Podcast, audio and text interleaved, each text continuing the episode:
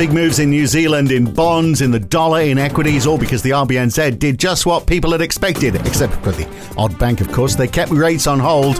We'll decipher that. Plus, US GDP is revised down a bit, but not enough to move mountains. No surprise yesterday on Aussie CPI, but what about retail sales today? NAB's expecting quite a bounce back, perhaps a bit more than consensus, helped by the fact that we've got a bit more data to look at. It's Thursday, the 29th of February, 2024. It's the morning call from NAB. Good morning. Yes, 29th of February. It's a leap day, supposedly the day when women can ask men to marry them.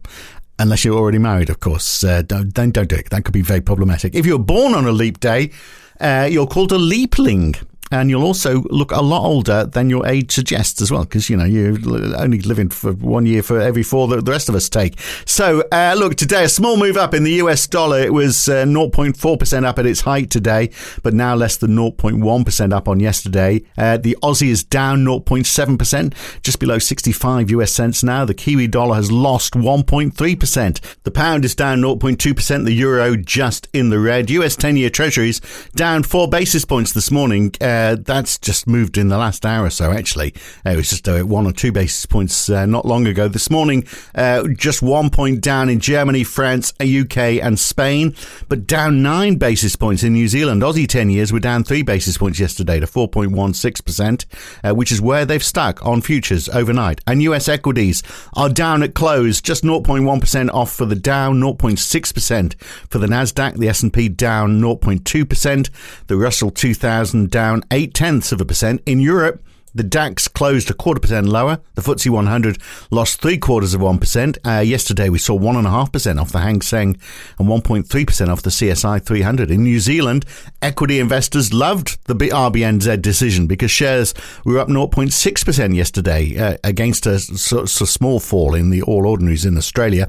And oil, half percent lower today for WTI, just 0.2% less for Brent. Uh, scarcely worth mentioning, but we have mentioned it. So, uh, what can we do about that? Uh, let's talk about something that is worth talking about. Let's start with the RBNZ yesterday because we've seen the response in bonds, in the Kiwi dollar, in equities. NAB's Ken Crompton is with me today from Sydney to talk about it.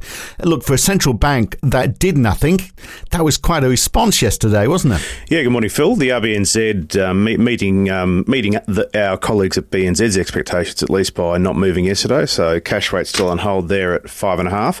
They've still maintained a bit of a tightening bias there. You know, they the RBNZ publishes a, a, forecast rate track profile. There's still a little bit of a, a, little bit of a hint in there and things increasing. But you know, reading through the statement, you know, the bank's talking about how core inflation is um, is, is, falling, um, and in particular looking at uh, measures of, of, inflation expectations. That's something that they were sort of quite strident on late last year. You know, that that's falling as well. We saw that in data ahead of the print. So I think um, you know there was just, market reaction was basically unwinding the fear of you know maybe maybe Governor Orr could, um, and now we're sort of seeing things converge a, a, bit closer to what we'd see as more of a sensible sort of economic forecast in that sense. Yeah, and the ANZ uh, fessing up in the New Zealand Herald uh, today saying we got this one totally wrong, uh, but you know we all get stuff wrong occasionally, don't we? But look, let's look at what Governor Orr said in the the press conference because it was fairly dovish, wasn't it? He said strong consensus that rates were sufficient.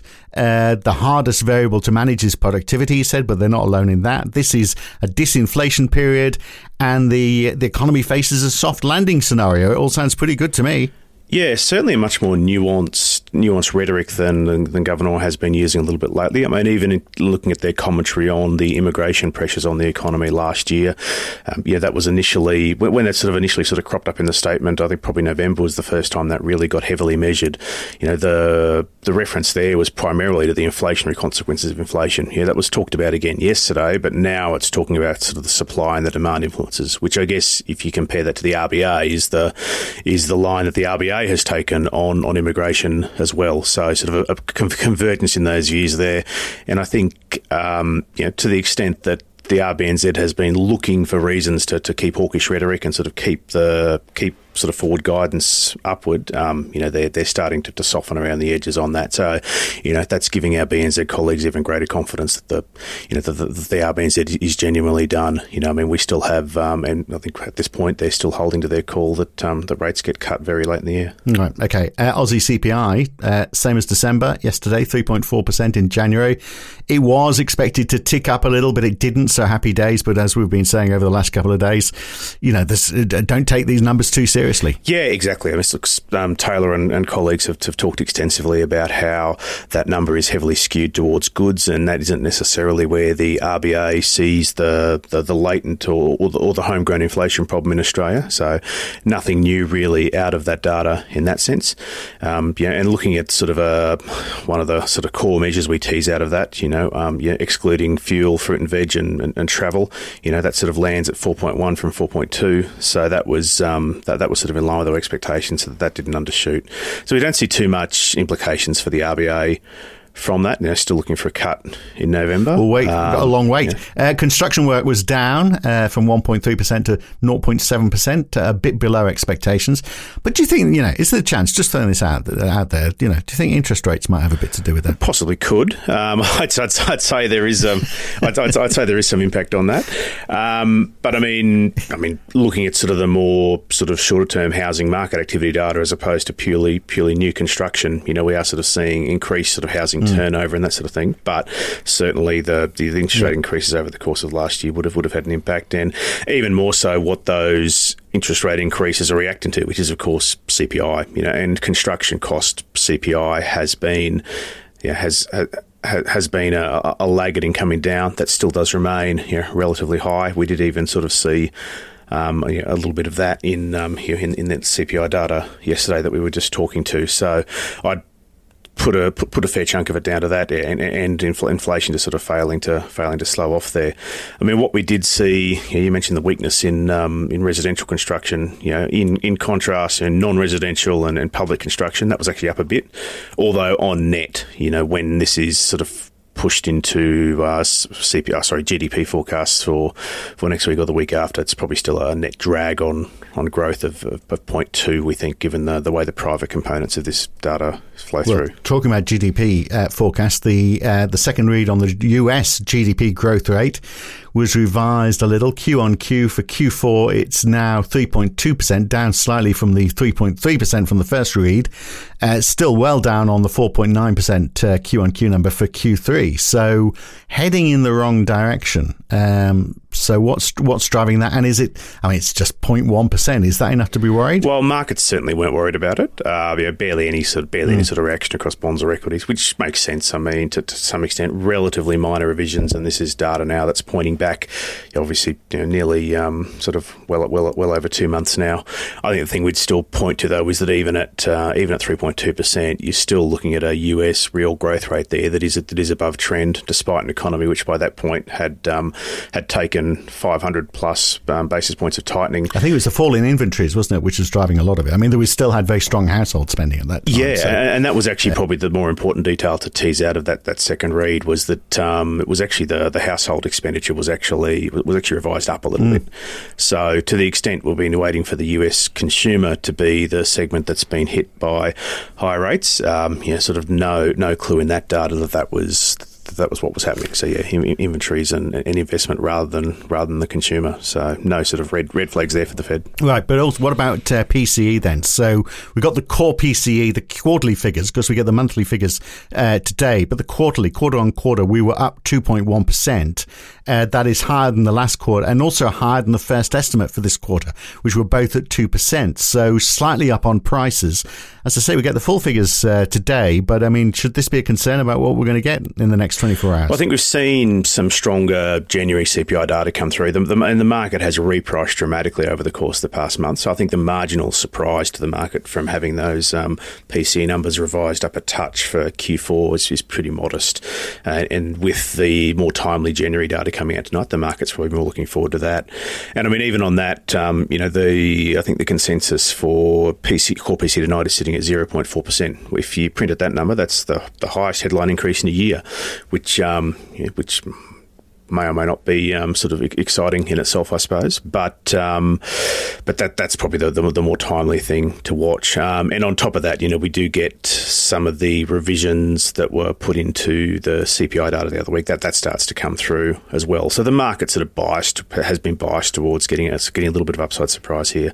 And you know, if you consider that over the past month, you know, we've seen ten year Treasury yields, you know, sell off upwards of um, up, upwards of fifty basis points. The market's pretty comprehensively repriced already. So the, the marginal surprise is getting slower. So I wonder if we're going to get anything new out of Fed speakers. I mean, not lately, have we? So we've got Bostic, Goolsbee, Mester, uh, all talking uh, over the next 24 hours. So lots there for your delectation and delight. Uh, we also had uh, John Williams from the New York Fed talking at a meeting of the Long Island Association uh, in Garden City in New York. He said we have to navigate the remainder of this journey. I will be focused on the data, the economic outlook, and the risks without giving any signals at all about when they might cut, which is what most people would, you know, would want to know. Maybe not the people at Long Island; they probably don't care too much. They just want to know if their money's safe in Nvidia shares. Uh, but did we uh, did we glean anything else from him or any other central bankers overnight? There was a there's a huge list of headlines out there from Fed officials overnight, isn't there? And um,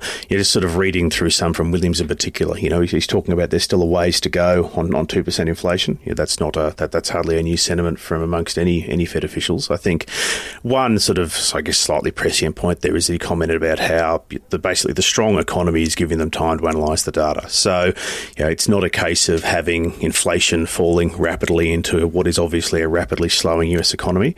And I think as, as, he said, you know, that sort of does allow them to, to sit there and, and and, and, sort of definitively decide whether the, the inflation decline is real and, and avoid stirring, um, avoid sort of restirring activity a bit too early, but by cutting a bit too fast and too soon.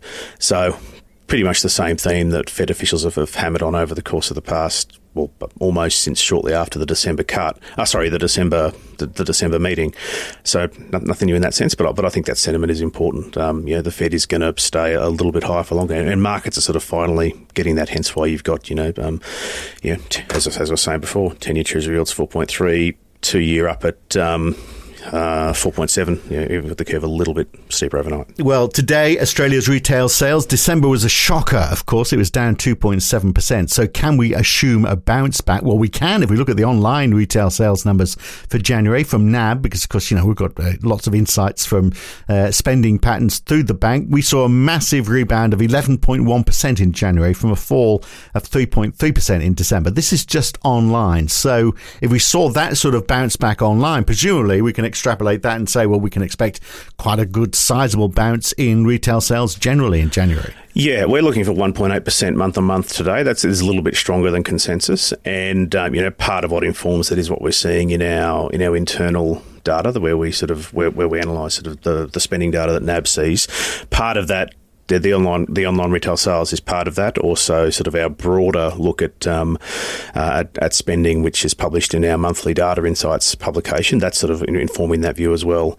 And you know, part of the issue. This is probably the, the the area of Australian data, and in fact global data, that's most impacted by the changes in um, in, in, sales activity in, in, in the latter part of the year now, with that sort of transition from Boxing Day sales to uh, you know, to, to, Black Friday sales. So that's going to be part of the part of the change as well. But um, that sort of our internal data give us a bit of confidence we're going to see a rebound. Well, also housing credit and more broadly private sector credit and capital expenditure today for Australia as well. Look, you mentioned uh, US core PCE and what we're expecting there 0.4% over, over a rise against 0.2% the month on month figure for, for December.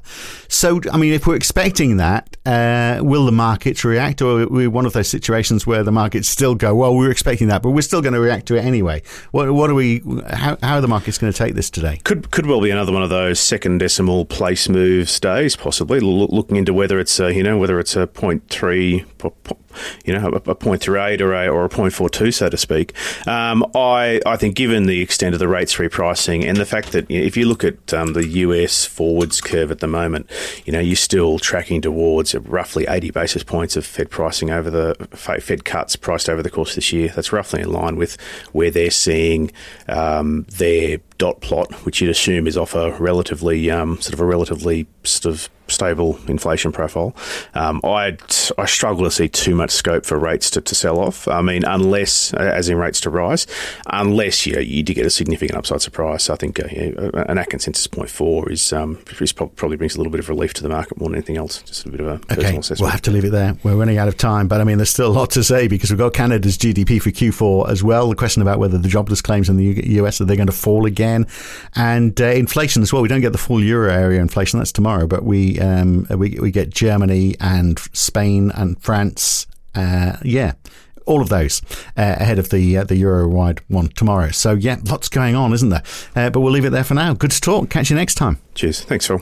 And I see Mitch McConnell is stepping down as the Senate leader this November in the United States as well. Uh, it's just been announced uh, in the last hour. Probably he wants to get away before Trump gets in, but he has been the longest serving Senate leader in US history. Everyone's got a use by date, haven't they? I, mean, I just hope mine isn't too soon. That's it from me. I'm Phil Dobby for NAB. Catch you soon. Thanks for listening.